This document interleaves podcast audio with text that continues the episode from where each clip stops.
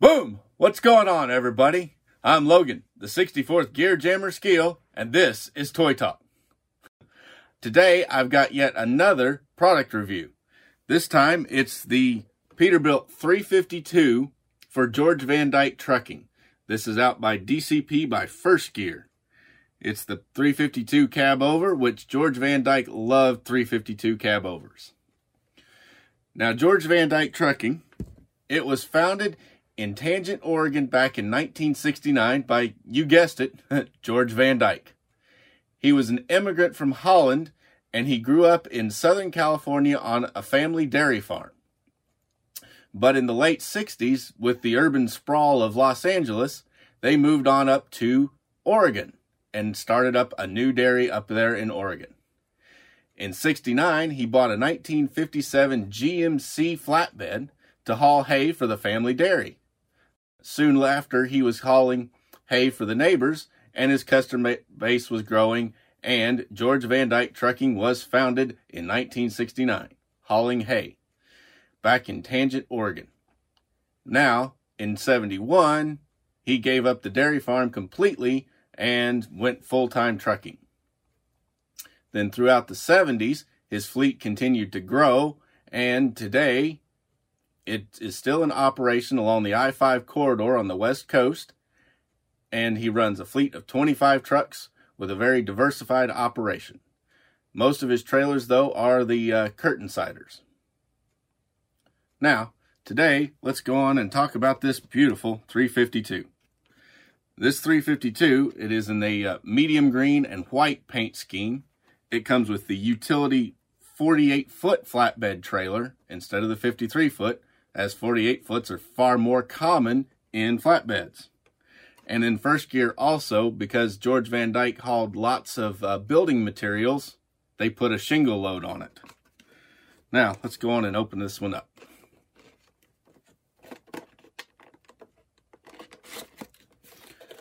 As usual, First Gear used a hardboard cardboard sleeve and a plastic two-piece blister set to hold the truck. And they also put in that beautiful, beautiful scenic mural in the back of the pa packaging. And then, as always, they tape these shut.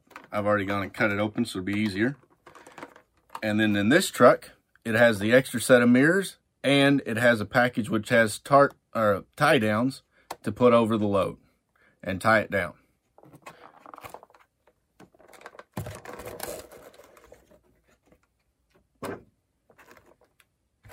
Let's just start off with the load here. It has this beautiful resin uh, shingle load. They are from the Western Shingle Company. One, two, three, four. It's got uh, 13 bundles on it. They're sitting on pallets. A good solid thing. The pallets are painted brown and they are actually a separate piece put inside. They're made by First Gear of Peosta, Iowa. Pretty nice load. And then here we've got the utility 48 foot flatbed trailer. It's got a spread axle configuration. It's got the medium green frame rails and then a white deck with medium green stripes. It's got uh, just plain black mud flaps, but it has the um, weights on the bottom. It's got utility graphics, all the correct uh, marker and braking tail lights on it. It has the standard kingpin that's used on all their trucks. Landing gear has the crank, and the landing gear just screws down like all the DCP landing gears did.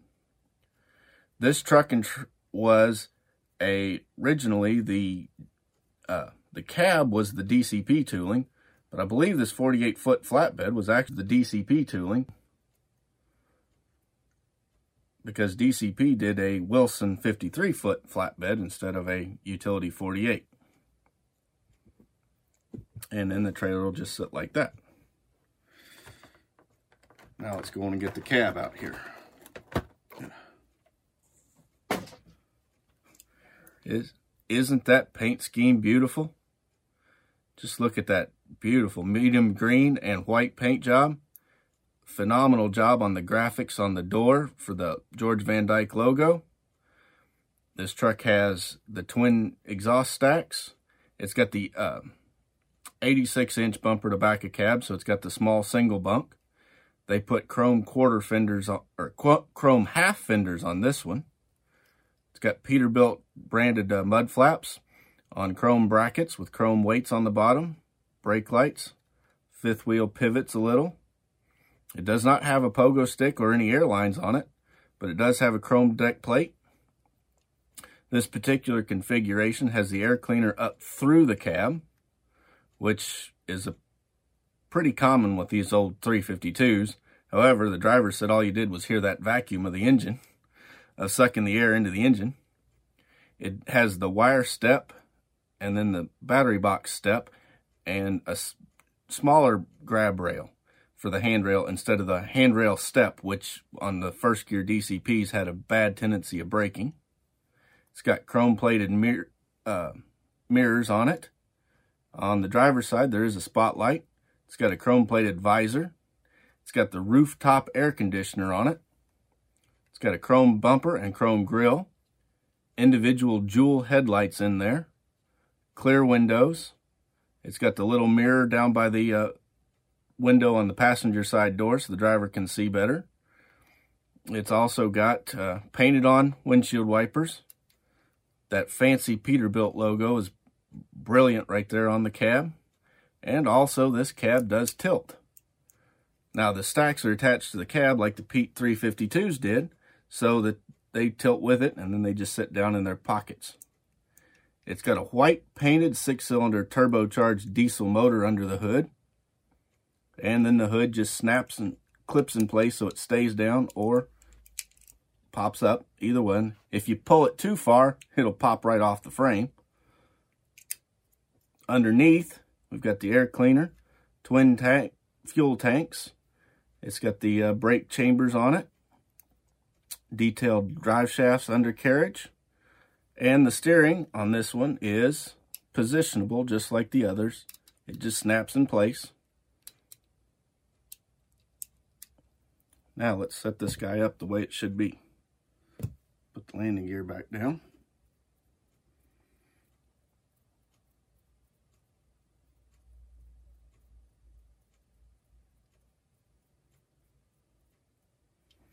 And hitch her up. Isn't that beautiful? And then we got the load on there. Who wouldn't want to drive that? Ain't that a beautiful show truck? Now let's go on and measure how long it is. It's 12 inches bumper to tailgate. So it's not going to be too bad sitting on your shelf. And you could set it either way. Cab up or cab down. Just depends on how you want it. Now, First Gear just did an amazing job on this truck. Oh, another little note. The center three marker lights up on the roof are green. They're painted green, probably something that George did. The outer two are amber. Just a little extra detail that First Gear likes to do.